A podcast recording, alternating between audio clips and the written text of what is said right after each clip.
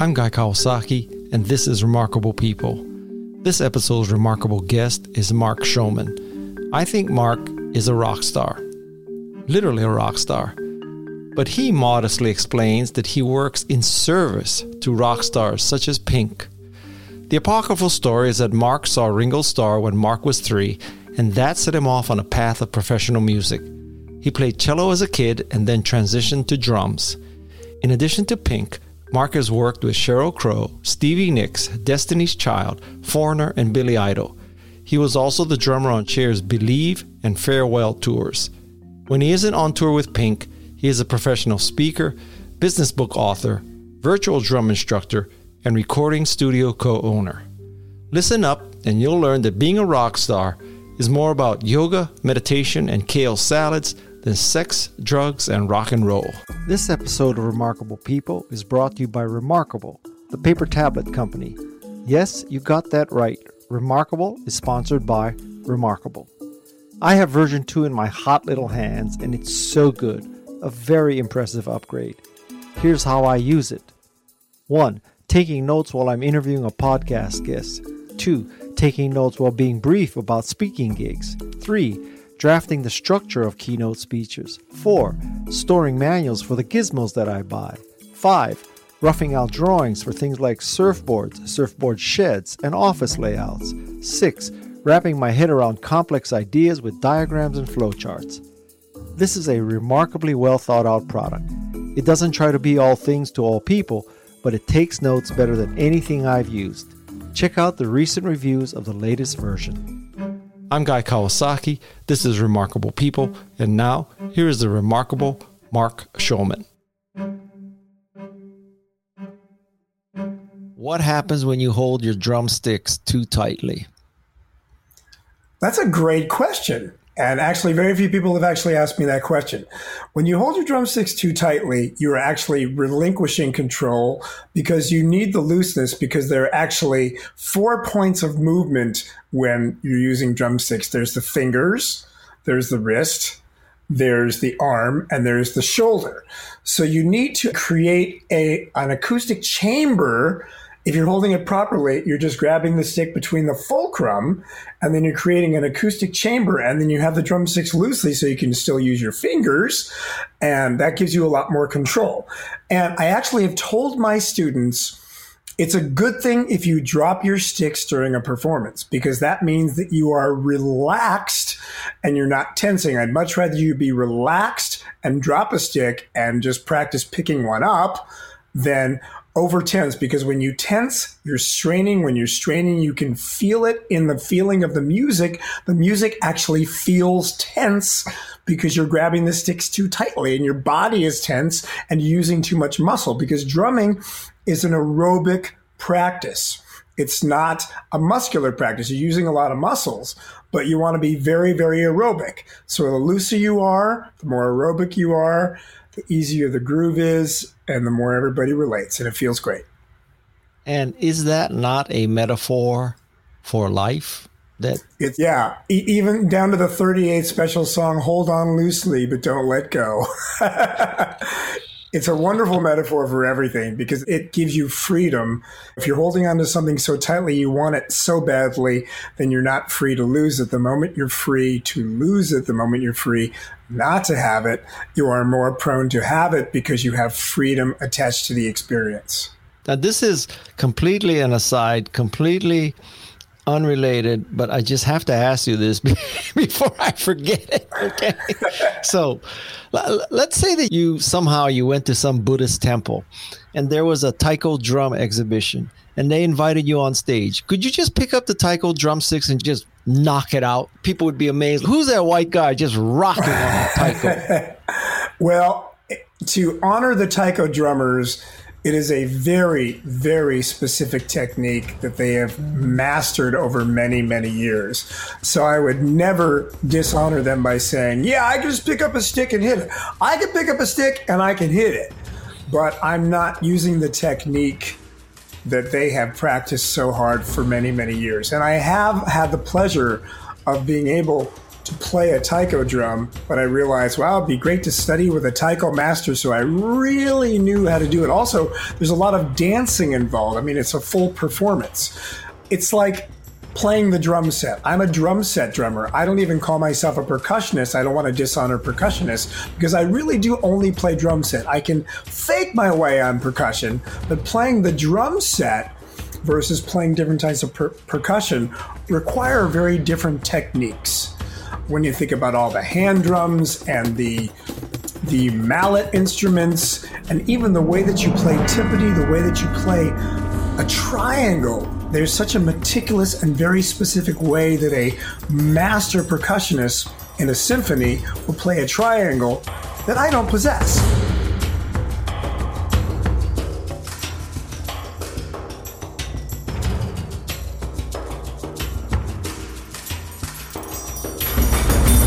That answer is also a metaphor for life. These are all metaphors for life. How yeah. does a professional musician, rock star like you, what was your big break? And let me tell you a story before I have you answer that. So I interviewed do. Jane Goodall, and believe it or not, Jane Goodall came from a, you know, let's say, not a rich family. So in school, she had to study and get secretarial skills, believe it or not. Wow. And so her big break occurred because she was in Africa and the secretary for the Leakeys had quit. And so they needed a secretary just when she happened to be there. So that was her big break. So, what was your big break? My big break, I'll try to make this sh- story as short as possible. My mother and father were both professors. My mother ran the tutorial center in a junior college, and I my my father had a PhD in grammar and composition. So I got the DNA for grammar. I was very very good, and I became a tutor for my mother. And one of the people that I tutored was a very successful drummer named Armin Grimaldi, who played with Clare Fischer, this Latin artist, and Don Henley. He had quite a CV behind him. I was 19, he was 26. We played drums together. We had a ball. He said, You're really good, dude. I move away. I come back. I end up befriending a bass player named Mark Brown. And Mark Brown happens to tell Armin Grimaldi that I am back in town. And Armin's like, Oh my God, he plays so great. You know, I just got called to do the Brenda Russell tour and I can't do it. So I'm going to recommend Mark to do it. And Brenda Russell was an R&B artist that had one hit, and so I ended up getting the gig. All I needed to do was keep the gig, which I did, and we opened up for Billy Ocean, and the rest is history. That was my first tour, and, and I never stopped, and that was many, many years ago. So it all comes back to your mom. It comes back to relationships. He does because I had established a relationship early on with this gentleman, Armand, and then he recommended me sight unseen based on my playing six or seven years earlier, but also based on the recommendation of his friend, this bass player that I met when I moved back, Mark Brown. And timing, they say for a drummer especially, timing can be everything. But then I needed to show up with the skill set and the proper attitude and the ability to hold my own so I could sustain in that position. Because if I had shown up and I was one of a, just a few of uh, the white guys in an all African American band playing with an African American artist, I needed to have the soul, I needed to have the groove. There was a lot that I needed to possess to be able to maintain that gig. And I also went above and beyond because I ended up running the electronics and I ended up learning how to use this electronic machine. And so I really did everything I could do to do the best that I could to uh, sort of overachieve for that gig. But then what happened when you had an audition? And I can't remember the famous group's name right now. and they told you to slow down, and they even gave you a metronome. So what oh happened that day? Gosh. Well, that was the impetus for me writing my first book, actually. I was younger than that. I had just been playing in local bands, and then a friend of mine Dan Reed, who was already touring the world, opening up for big artists. He had met the guys from Journey, befriended them, and Journey was starting this new supergroup called Bad English, which was the guys from Journey and that singer John Waite. And they were looking for a young drummer. And Dan recommended me. He said, It'll be perfect for you, man. You're going to nail this audition. So I was so excited. I thought, I'm going to nail this audition. I showed up. I was incredibly nervous.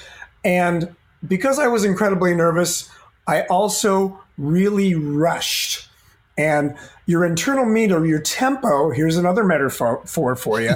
your internal meter is critical. And I tell everybody it's not just the drummer's job in the band, it's everybody's job in the band to perfect their internal meter. So I rushed so badly and I was so nervous that Jonathan Cain, the leader, at some point stopped the band after the second time, threw a metronome at me across the stage. It landed near my left foot, and he said, Watch the light. So I was trying to desperately watch the light while looking up and acting like a rock star. Anyway, make a short story long, I didn't get that gig. I ran to my car. I was in tears. I was hitting my steering wheel, going, accountant, a lawyer, attorney, you know, a, a doctor, why didn't I do what my Jewish parents told me to do? I thought that day was going to be the defining moment that I got this great gig. It was the defining moment when I realized I'm either going to step off this stage for good or I'm going to remedy what needs to be remedy And I made two promises to my, myself. I said, first promise is I'm going to master my meter so nobody will ever tell me I'm speeding up or slowing down unless I want to speed up or slow down. And I spent the next two years exclusively working on my meter. Um, with the rhythm course, which no longer exists, really refining that meter so I knew no matter how nervous I get or what would happen, I had such a such a internal sense of meter that was so innate that I'd be fine. And the other promise I made to myself was I was going to shift my fear into confidence. And then I began a lot of emotional inner work and a lot of theoretical study and reading of all the books that I could. And it eventually worked out to my advantage. So that was a great impetus for me, another metaphor for life that some of our, our, greatest failures, and so many of the greatest entrepreneurs talk about that. Their mm-hmm. greatest failures were their greatest motivators mm. to learn more. Because you can either take failure as an opportunity where you're just gonna, that's it, I failed and it breaks you, or you become determined.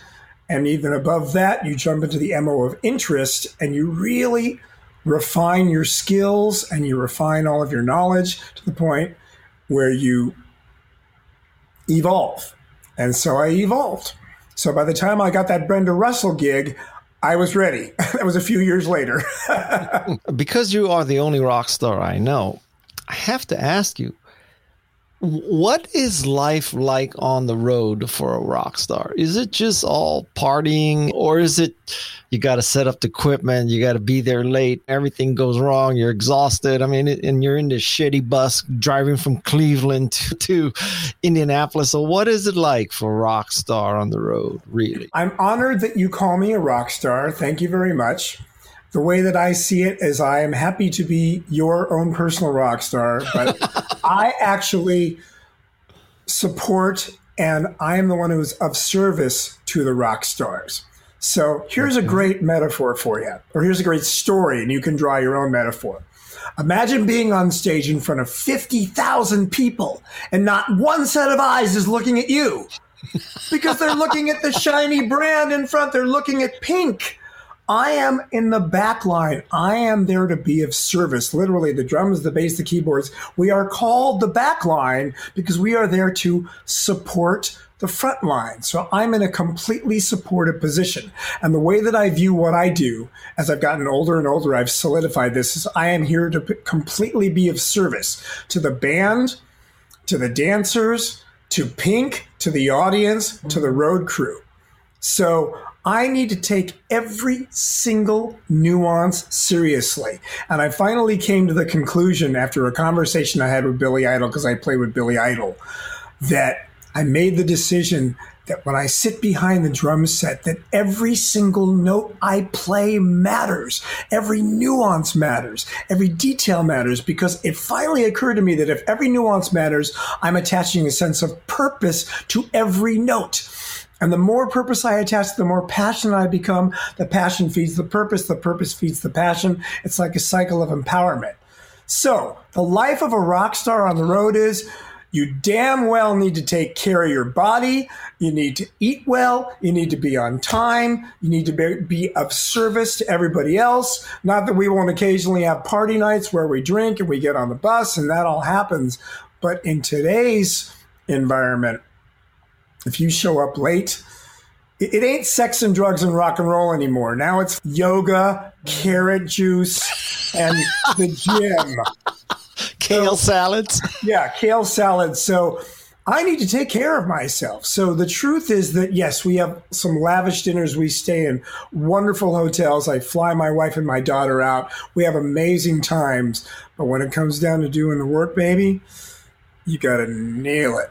You got to be the best in the world. Pink is the best performer on the planet. She is so committed. Her diet is so strict and she pays so much attention to every detail and every nuance. I feel like a mere mortal when I'm in that audience watching her literally spin around doing life threatening situations, one of which she nearly died from in 2010 when her carabiner clip wasn't clipped in. She was clipped in on one side and computer operator didn't know, and she was dragged off the side of the stage, six foot drop, pulled up against the metal side railing. I literally thought she was dead. I nearly stopped breathing.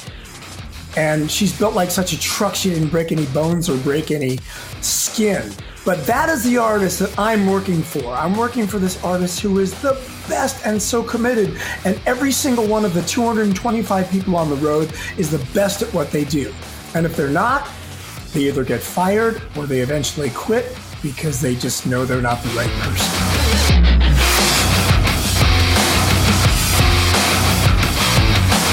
Wait, so there's 225 people supporting Pink on the road? When we are doing a stadium tour, and we did a sold out stadium tour in Europe in 2019, 30 to 100,000 people per night. As a matter of fact, there is a new documentary on Amazon.com called All I Know So Far.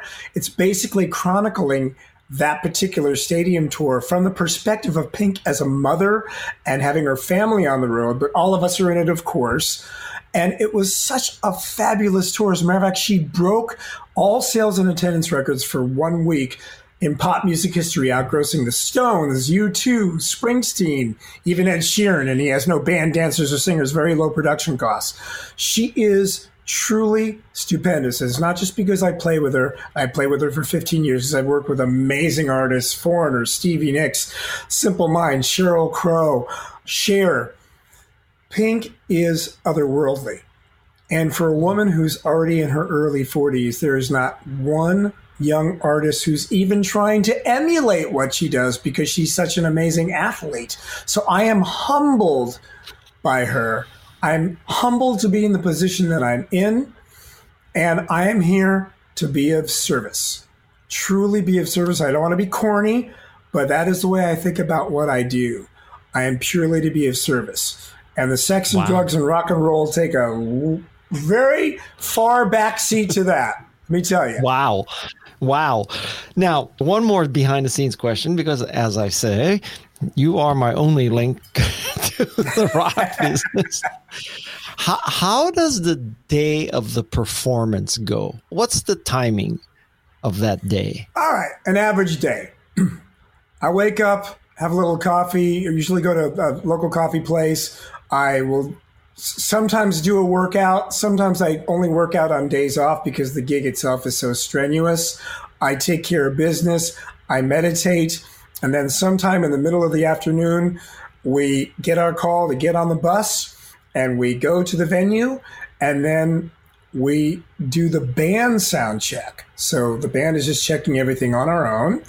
And Then they do a little bit of rig checking in and around the band sound check. They're checking all of the aerials and the lights and everything else for the dancers. And then Pink shows up, and then we do a sound check with Pink. And then she checks all the aerial stuff. Then we have some time off for dinner.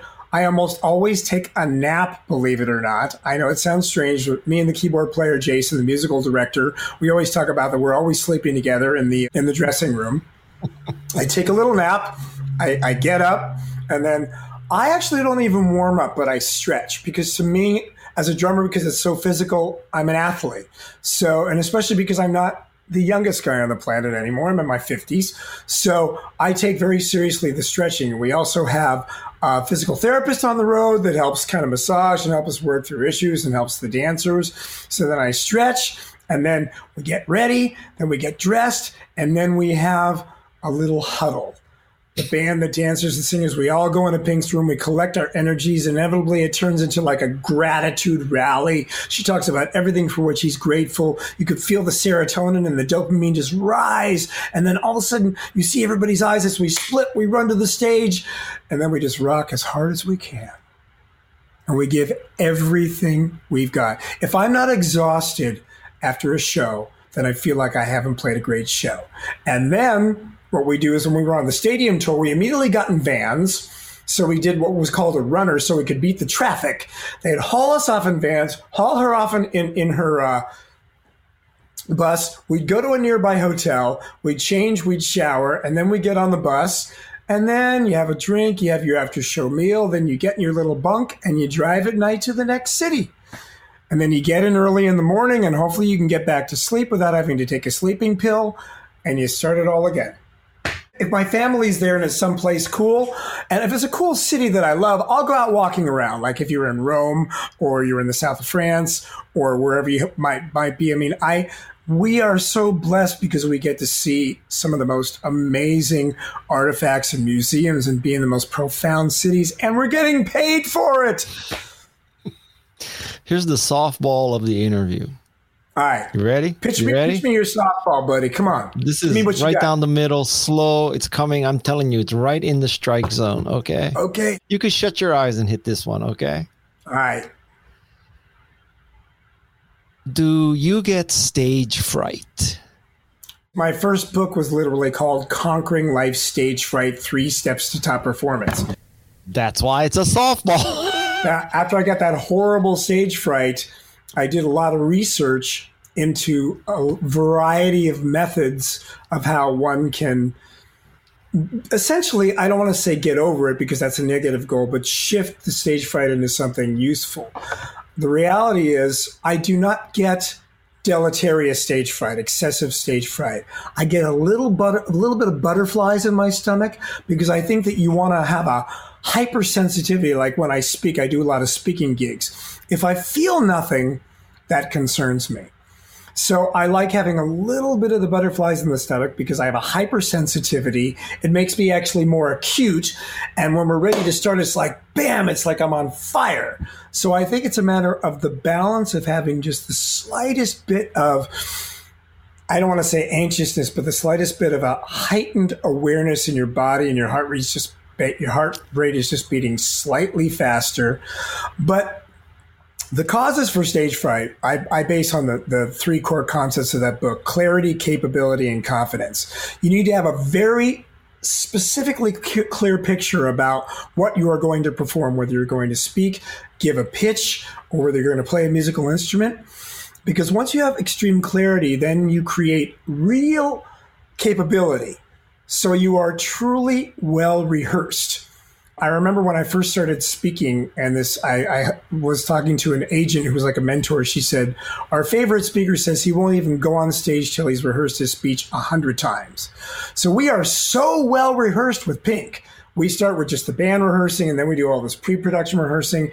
That by the time we get on stage, we are extremely well rehearsed. And that's what leads you to real confidence. Because if you haven't done the work, and you get up to give a presentation or a performance, you should be scared. But having the right balance is what matters. Having a little bit of excitement, having a little bit of that the, the juju in your body that inspires you to just be acute and be more aware and be in the moment, be completely present. Because playing music is an interesting hybrid. And I thought about this a lot. It's this perfect hybrid of being completely in the moment because you want to be completely present and being really aware of everybody and everything, every note and every dancer and every thing that Pink is singing, and also forecasting just slightly ahead so you know what's next. I can't even describe exactly how that works in the brain. I have tried to analyze that, but I think maybe you can relate. I know you do a lot of speeches it really is that hybrid of being exactly where you are, but also just being able to forecast slightly ahead. Do you have any practical tips for people getting over their stage fright? Well, the three C's are the most practical tip, yep. obviously, because what happens is, and I interviewed a lot of people in my book, and so I will give you one of my tips and one of the late great Tony Hsieh's tips, because Tony was a friend of mine. Tony's idea is this is a guy that never had to speak. He was a billionaire. He did it because he wanted to be of service. So let's face it, he wasn't doing it for the money, but he would still get nervous. So he said he always had a go to story that he had practiced so much that he said the stage fright would always take about 45 seconds to a minute to go away or to diminish enough till he felt comfortable. So he would always start with that story because he knew that during that story, his stage fright would gradually mitigate and gradually become controllable. So that's a really good thing. For me, when I play, when I'm doing my live presentation, I open up by playing drums. That's my way of getting rid of the jitters, right? The yeah. other thing that I think is I, I always speak out and take a look at the audience. And there have been times, especially in the early days of speaking, where I was really getting a lot of stage fright. And I used and I stopped one time and I said, Who are you thinking about right now? And I said, I was talking to myself literally. It might have been an outer dialogue. I think of it as an inner dialogue, but somebody probably thought I was crazy because I was talking to myself. I said, Well, I'm thinking about myself. Well, who should you be thinking about? The audience. Well, yes, dummy. It's all about them. And then I laughed, I released, and a lot of the stress fell out when I realized that I am here to be of service to them. It's not about me. So before every time I speak, I do sort of a, I don't want to say a prayer necessarily, but a mantra where I just collect my energy to be completely of service to everybody else so they get the messaging. So I am spot on so I can be of the greatest service to them because I am there for them. And when I get out and I look in their eyes and I remember I'm there for them, then my stage fright kind of just kind of drops off because I realize that it's not about me and I don't want to be a selfish bastard. because if you're thinking about yourself, if you're focused inwardly on that stage uh. fright, you are truly being selfish. You're putting that energy into yourself, and that's all the energy you should be putting into the people to whom you're performing. Okay. I love that answer. I- will give you what I do because maybe you can use this.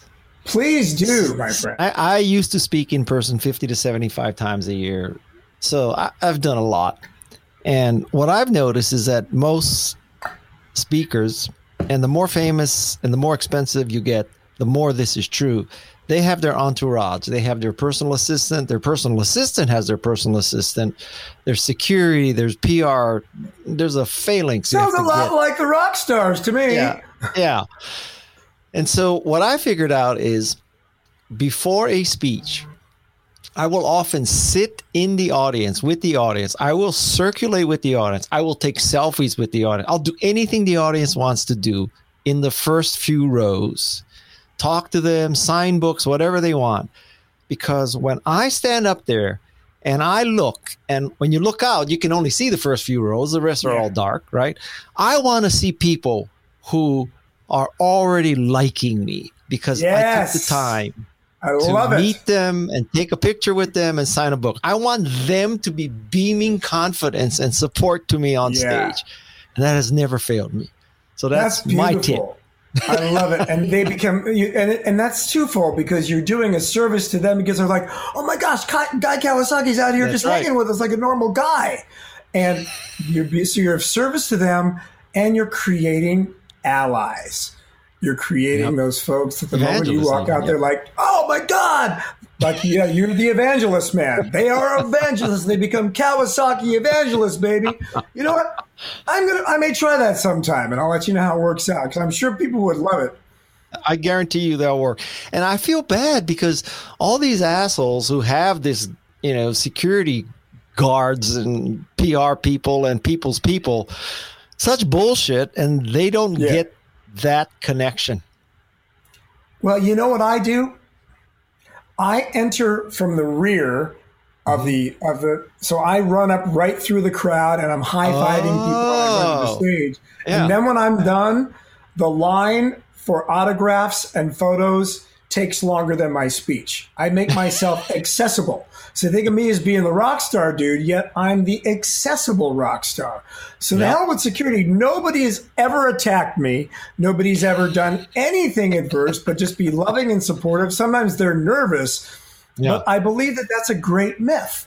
Even Pink yep. jumps down into the audience in the middle of her presentation and is signing autographs and taking selfies. She's the only artist that does that. Granted, she has security around her in case there's any sinister stuff, but nothing has ever happened because she's not afraid of it. I'm, I'm a true believer that if you are focusing on the fear of that happening, what you focus on, you create in your mind. So these people that overdo it with the security people and all that other crap that that's just is really kind of a lot of it is ego. I, I, agree with you so wholeheartedly. I think what you do is great, and I think I'm going to try it. I think I might actually get in the audience first, then run to the back, and they go, "What the hell?" Yep, yep. that's wonderful. Yep. Okay. Now great, you said something very quickly, and I just want to touch back a little bit. Okay. So, let's say that Pink decides that she's going to add a new song.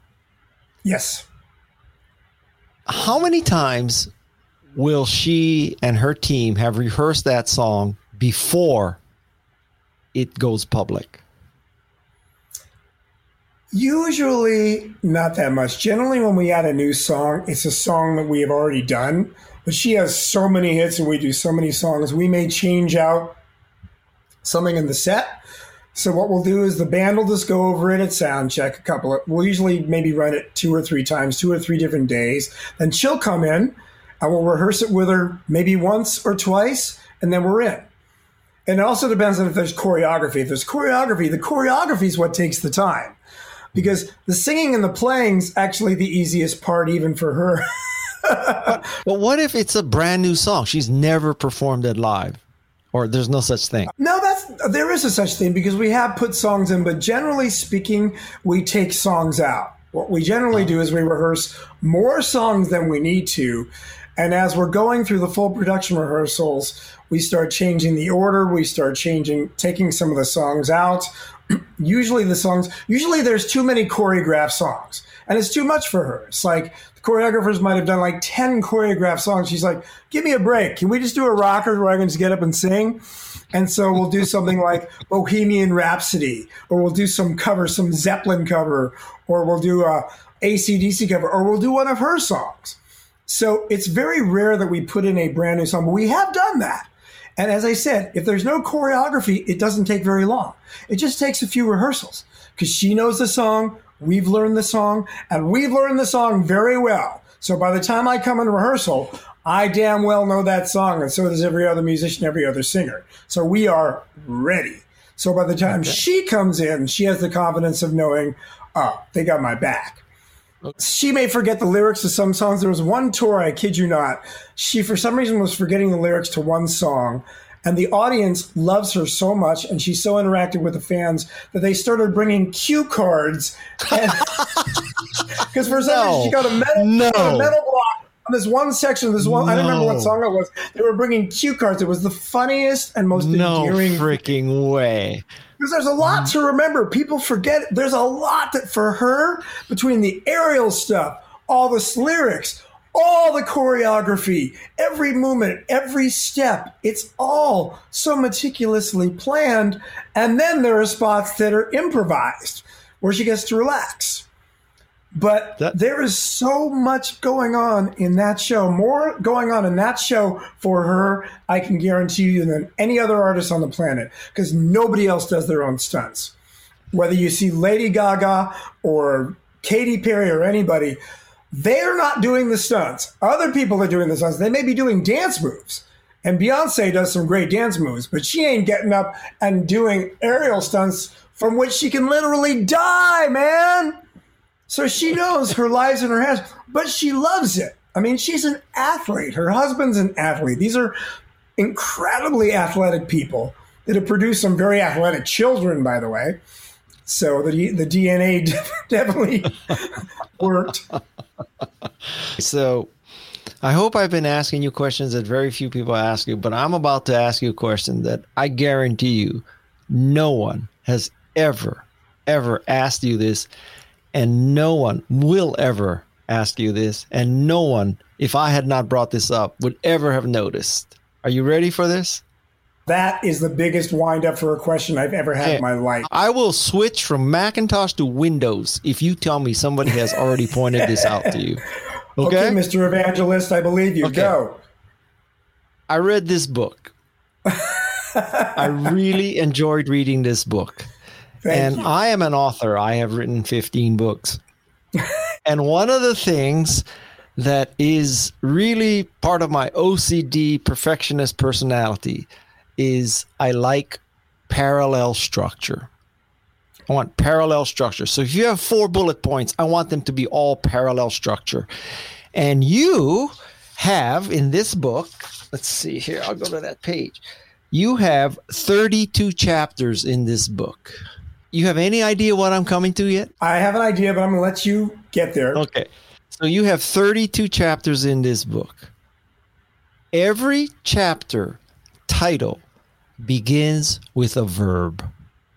Everyone. You always say define, prepare, get, hone, make, visualize, remind, understand, get, find. Completely parallel. Except for two chapters. oh, God. chapter 11 is the highest good for all concerned. And chapter 23 is some pre performance rituals. So I am so impressed that of 32 chapters, 30 start with an active verb. That is sign of an organized mind, and I appreciate an organized mind. But I have to point out that there's two chapters that don't begin with a verb. So you could fix that and make it absolutely perfect, but I don't mean to be criticizing you. I'm just telling you I am so impressed that 30 out of 32 times you started a chapter with a verb. That is very impressive. And I am so impressed that you noticed that nuance. and I will say that I did have a book editor who's editing this next book because I love her yep. so much, Jessie States. Um, and uh, that is something that I will call to her attention. And now you damn well know that this next book, when it comes out, is going to have absolute parallel structure because I'll be thinking, I don't want to do my next interview with Guy and he's going to chastise me because I don't have parallel structure. Now, just like you, though, I will say I am incredibly fastidious about stuff like that. And having been a grammar tutor and having yes. been a guy who's literally yes. the DNA from my father, I really love the absolute continuity.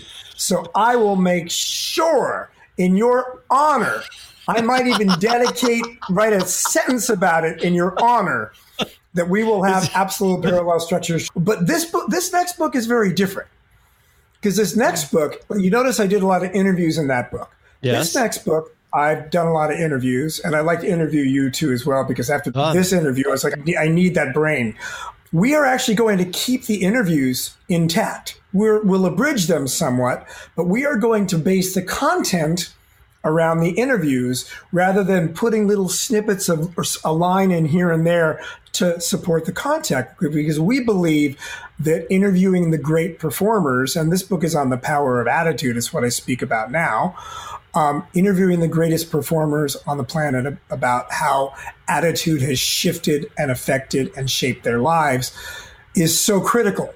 And what my editor is doing is she is giving the readers specific points to look out for at the beginning of the chapter. So as they read the chapter, they can pay specific attention Yep. to I what like they will get out of it. So like it. I like the fact that we decided to change up the structure because I've never seen a book that has a very defined concept, yet is still based around the interviews as opposed to just interspersed in the interviews where it's convenient. Well, that And that features the interviewees to me Mm-hmm. as much as we can. you know the concept of other people's money, OPM. Yeah, that would be yeah. other people's wisdom. How about OPM, other people's minds? Okay, that would work too. That would work. too. Parallel structure, buddy. You want a parallel structure? Is your uh, father still alive? No, my father passed uh, 10 years ago. Right now, he's in heaven and he's saying, "Thank God that guy pointed out to my son He that he was only 30 for 32. What's wrong with my son? He didn't start two chapters with verbs. Tell you something, Mark. If you look at most people's business books, they're all over the map. They start with verb, Yeah. subject, the, be. There's like, it's all over the Oh, map. that drives really. me crazy. That dri- Drives me drives me crazy. Yeah. So thank you, and I honor you for even having the wherewithal and the awareness to notice that. My God, what a um, mind you have. I could take that as an insult that I would notice something like that. No, no, I think it's fantastic because I have the same kind of mind that the lack of parallel structure will drive me nuts. It will. you got to tell me some great story about any it could be pink Cher billy idol anybody. When people find out that i work for steve jobs i always have to tell them a steve jobs story. So when people find out that you hung out with all these rock stars you got to tell me one great story that's just like an oh shit gobsmacking no can't be true story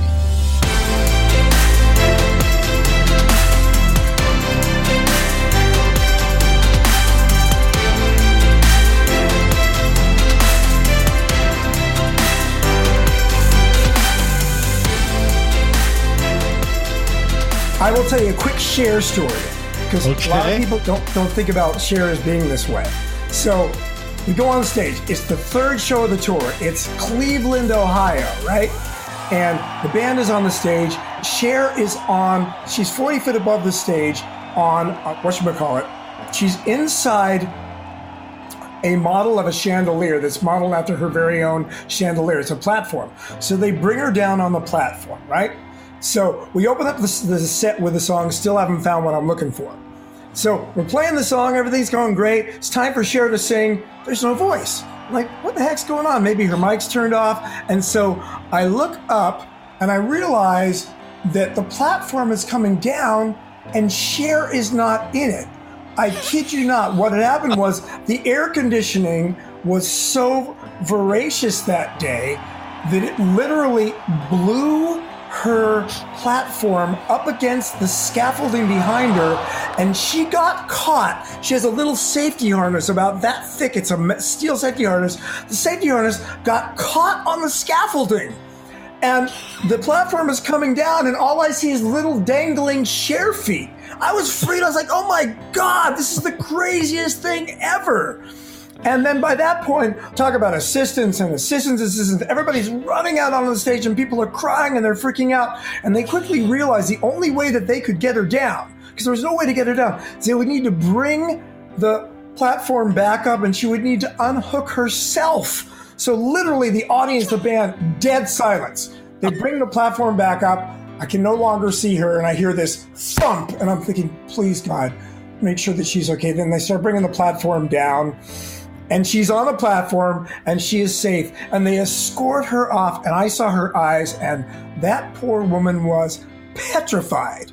And they escort her off and then we are awkwardly all on the stage. I'm looking at the musical director all the other band members not knowing what the hell we're going to do. I'm thinking okay you know this is the third show of the tour. Homegirl doesn't need the money. I bet the tour's over. I bet everything's over. That's it. She, she's not going to do this right? So after a while, I look at the musical director. I, I take my stick bag. I'm about to jump off the stage. Cher comes running out of the backstage like a, a bat from hell. And she's got the mic and she just runs up to the audience with the mic and she goes, Come on, everybody, let's do this. And we were all like completely gobsmacked by the fact that she had the guts after all of that and to be so selfless. And that turned out to be the longest recorded tour in pop music history for a female artist. And she, we went nearly three years, and she was the highest grossing female artist of all time at the time.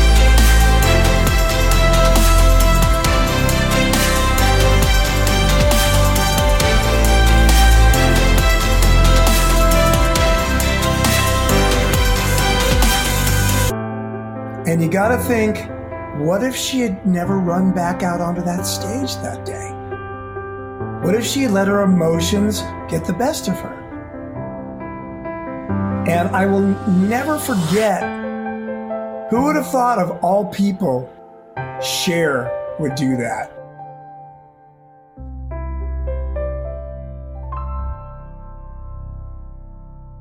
Except for life threatening situations, the chemistry in the body for fear and excitement literally are the same. They're like flip sides of the same coin. So, the very same stuff that makes you afraid, you can also reframe it to make you excited. And that must have been what she did. She just probably said, Oh, the hell with it. I'm so hyped up. I'm running back out. And everybody's like, What are you doing? And she runs back out and she does the show. And it turns out to be her greatest tour ever the farewell tour that would never end. It was a joke. It ended and then it started back up again. And then she would make jokes. And the best was she would make jokes about it. She said she would talk. That became the, the her monologue. She said, "Yeah, people were talking like, yeah, Cher would just fall to her death, and all anybody be talking about is the fact that she ruined a forty thousand dollar Bob Mackie dress." Great woman, man, and that's that's that's that's commitment. That's a real level of tenacity and commitment for what you do. Well, that's what you call a professional, right? This show must yeah. go on.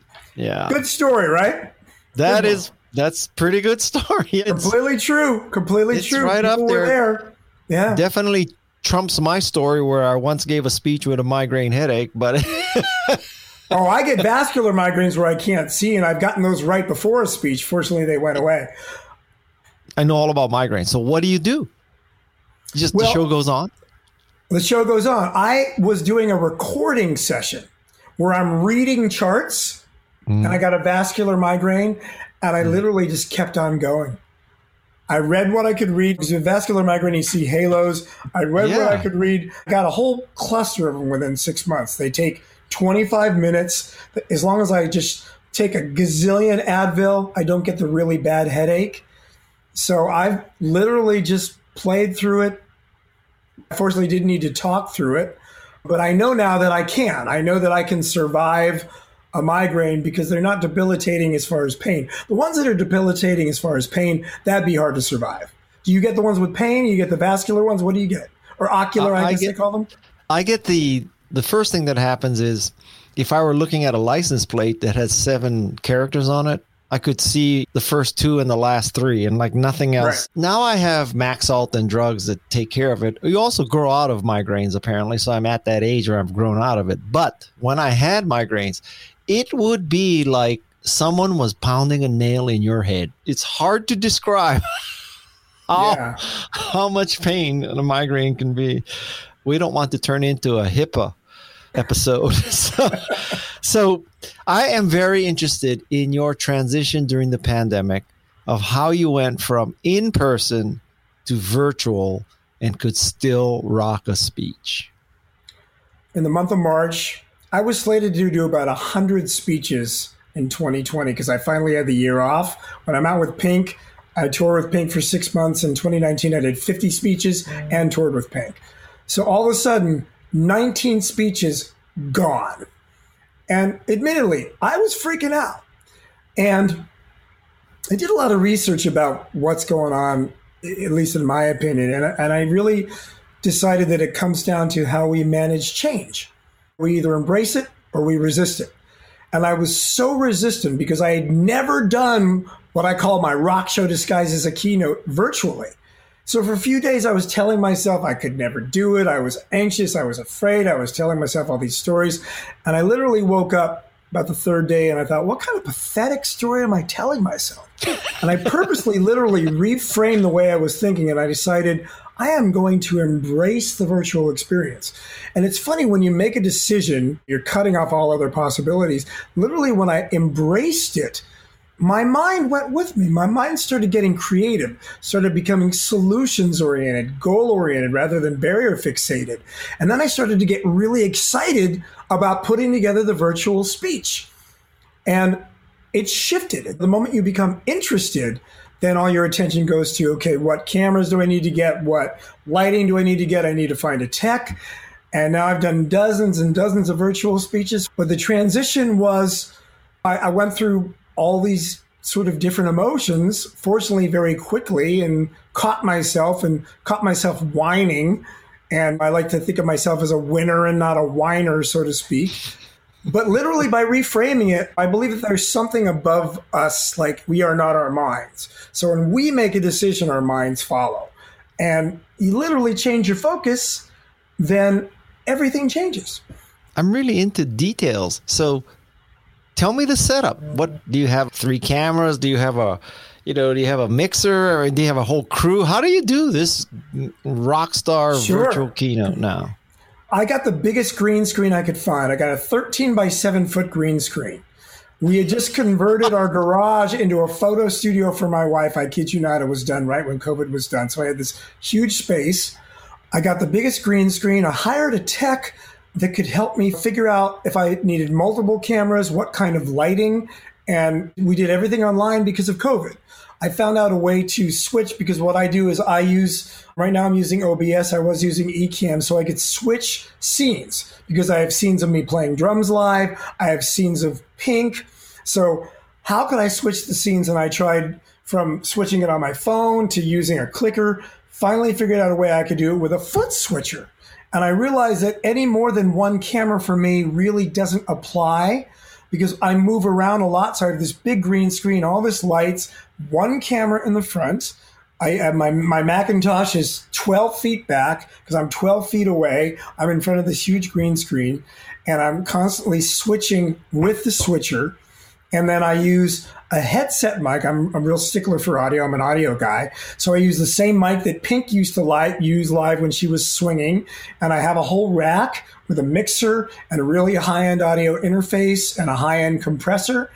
And I feed all of that into the OBS program. So the OBS program is reading my Canon camera and I have a lens that's 1.2 f-stop, so it lets in as much light and as clear as possible. I have front lighting, side lighting, and a little bit of rear lighting, this huge green screen, and I've never used anybody but myself to do it. I switch everything myself. You do it yourself? I do it all myself. Wow. That was because that was the goal because I thought I was really a stickler about not wanting anybody near me. So that was why I needed to figure out a way to switch it. So I switch it using a foot switch. What what model of Canon camera are you using? E50, I believe it's called. And and even more interesting, with with a custom microphone? lens. With a custom lens. What microphone are you using? I'm using the Countryman, that really thin Countryman dynamic mic that just clips over one ear. Is that what okay. you use as well? Okay, Mark, you'll be impressed you mean like this? Dude, that's it. and the, the reason why I use that is because yeah. I'm wearing in ear monitors because I do interactive clapping with the audience and uh. interactive performances with the audience. And I need to hear what's going on when I do that because I can't have it coming out of like computer huh. audio. Right. Huh. So I'm wearing these molded in ears. So I need the, as little as possible just to wrap around. And that's why oh, it works out. You, I swear, we were separated at birth. Okay, so Mark, let me tell you my countryman story. So, when I was making in-person appearances, I carry my own countrymen. and you know, in my contract it says, "Guys coming with a countryman, you need to get the body pack that works with the countryman." And at, so, there's really two reasons. One is I, I don't want to look like the Madonna with the thing that goes behind your head. I don't want the lavalier clip. I want a countryman. I want that thing right in front of my mouth. So that's number one. It's just a better result. But uh, honestly, between you and me and whoever listens to this podcast, I think the even more important effect of bringing your own countryman is that when you go backstage and you see the guy in the black t-shirt who's listening to Pink Floyd on his Windows laptop, who's running the mixer, and and you go to him and you say, "Okay, I brought my own countryman. Here it is." Those people are so impressed because no speaker brings their own countrymen. Everybody just shows up and whatever you got, you got. And so they are so impressed that you bring your own countrymen that they treat you better and they give you better results. And life is good. People should wow. buy a countryman just to carry to say they brought their own countrymen. That alone would make those AV people care more about how you sound. That's my well, theory. I, I, I agree with that. And it also, you do sound better. A Countryman's a great mic. It works yeah. much better than a lavalier. You know what I travel with? I travel with a rack. I travel with all my own packs, my own audio interface. I do my own switching on stage. I bring my own Perfect Cue. So, you know, the high end one that they all use, I bring my own. And we hire out a local drum set.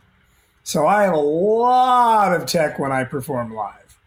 Wow. And the only thing I don't do when I do my virtual presentations, I don't play drums live. The drums are pre recorded with a great green screen and all these great shots of pink in the background. So it's very exciting and they get the same feeling because that's just a little too much tech for me to be able to handle myself.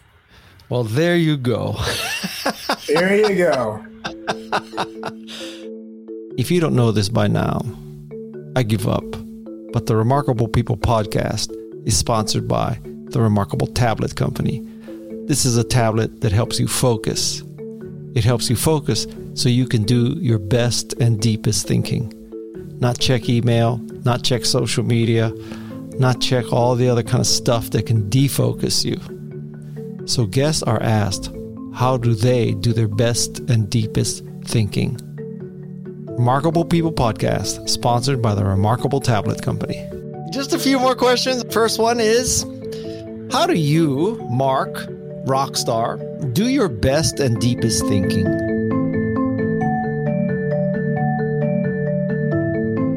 When I allow myself the luxury of doing nothing else, but doing some form of physical exercise.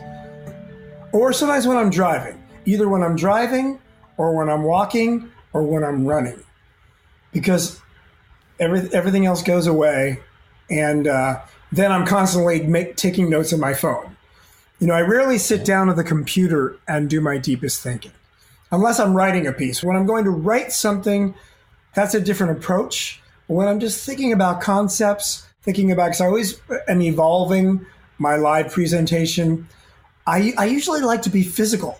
I run my speech four times a week, four or five times a week. I'm always practicing it clarity, capability, confidence. I always customize it for the client, but the basic speech I'm always running. And literally, when I run it, I'm either running physically or I'm walking because I like the activity because that's part of it for me. It's like getting the body moving. The body inspires the brain. Wait, what do you mean you run your speech four times a week? You mean you you say it out loud four times a week? I practice it four times a week. Really? Wow. I am committed, man. I am so committed to that formula because what happens when I do that is I discover greater nuances. And I, then it, I can always evolve it and it gets better and better. Then I try putting things in and taking things out. And also with a customization of what I've got for each client like I'm speaking for Johnson and Johnson this upcoming week. There's always a, a customized part, but there's a basic foundation. But ever since that agent told me that her top speaker runs the speech a hundred times before they they uh, perform it, I just feel like I want to keep my chops up. It's like practicing. Like before, well, like when I know the Pink Tour is going to be starting up, or now that we're coming back into doing live shows again, I'm going to be practicing a lot more than I have been. Once you really know your speech well, then then this is your concept. Then you have the freedom to improvise.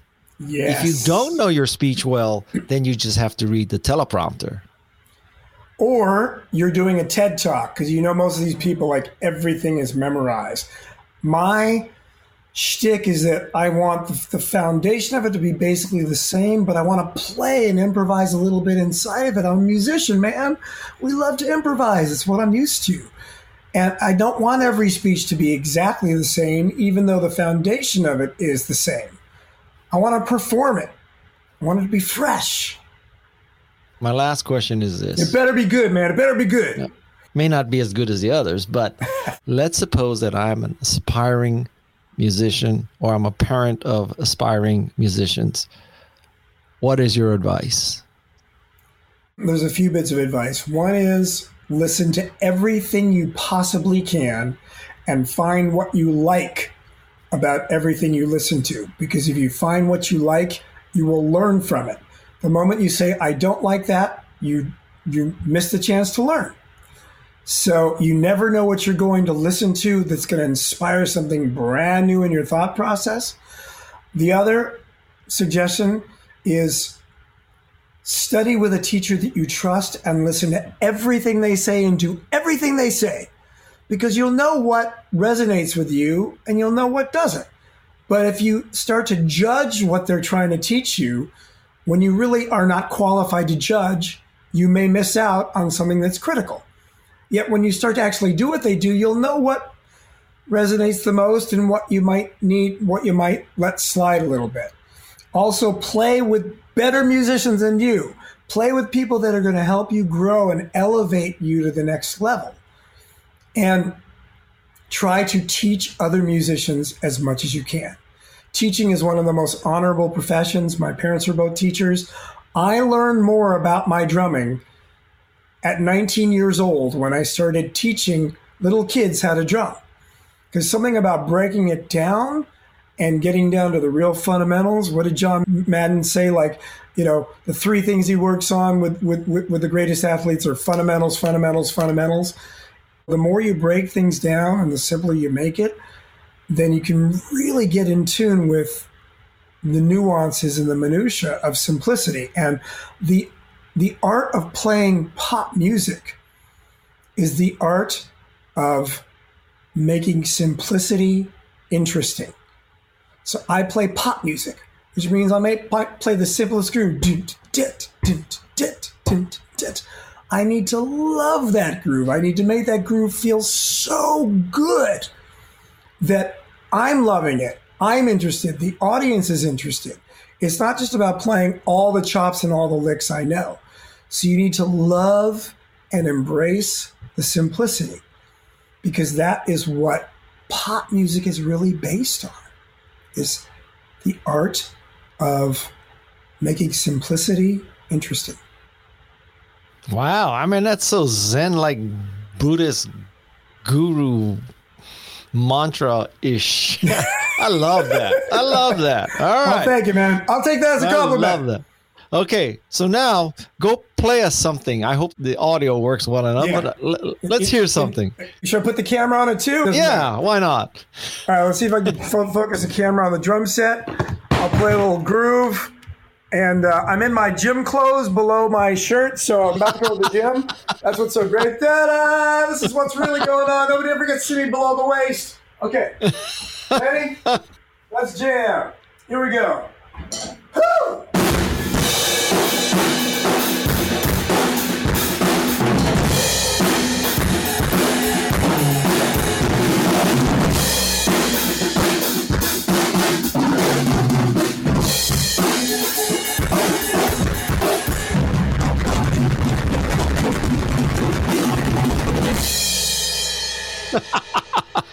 that is the best ending of a Remarkable People podcast ever. I have to admit.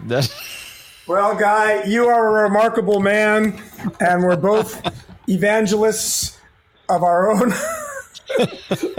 God help us. yes. when you get around to it, it would be great if you could send us some pictures to use you hanging out with Pink or Pink Floyd or whoever. Uh, we won't tell them that story, will we? or Cher or Robert Kiyosaki, whoever it is. oh, dude. Oh, that hurts. Okay, so I freely admit that the recording of his drum playing wasn't the greatest, but the microphone was far away. Nothing was planned about that. So you're just going to have to deal with it. But Mark Schulman is a remarkable person and he has remarkable rock and roll stories. I hope you enjoyed this episode, getting a little insight into rock and roll stars and stardom. And this little joke at the end, let me bring you into the picture here. So, in one of the first emails that we had, he thought I was Robert Kiyosaki, author of Rich Dad, Poor Dad, as opposed to Guy Kawasaki. Poor Dad, Poor Dad. After all, all Japanese names sound alike. So ever since then, I've been busting his chops about what it's like to play with Pink Floyd as opposed to Pink. You had to be there. What can I say? Anyway, I'm Guy Kawasaki. This is Remarkable People. My thanks to Jeff Sieh and Peg Fitzpatrick, who once again made it rock and roll. Also, my thanks to Julie Masters, who introduced me to Mark and really made this episode happen. All the best to you, and remember, please get vaccinated. Mahalo and aloha. This is Remarkable People.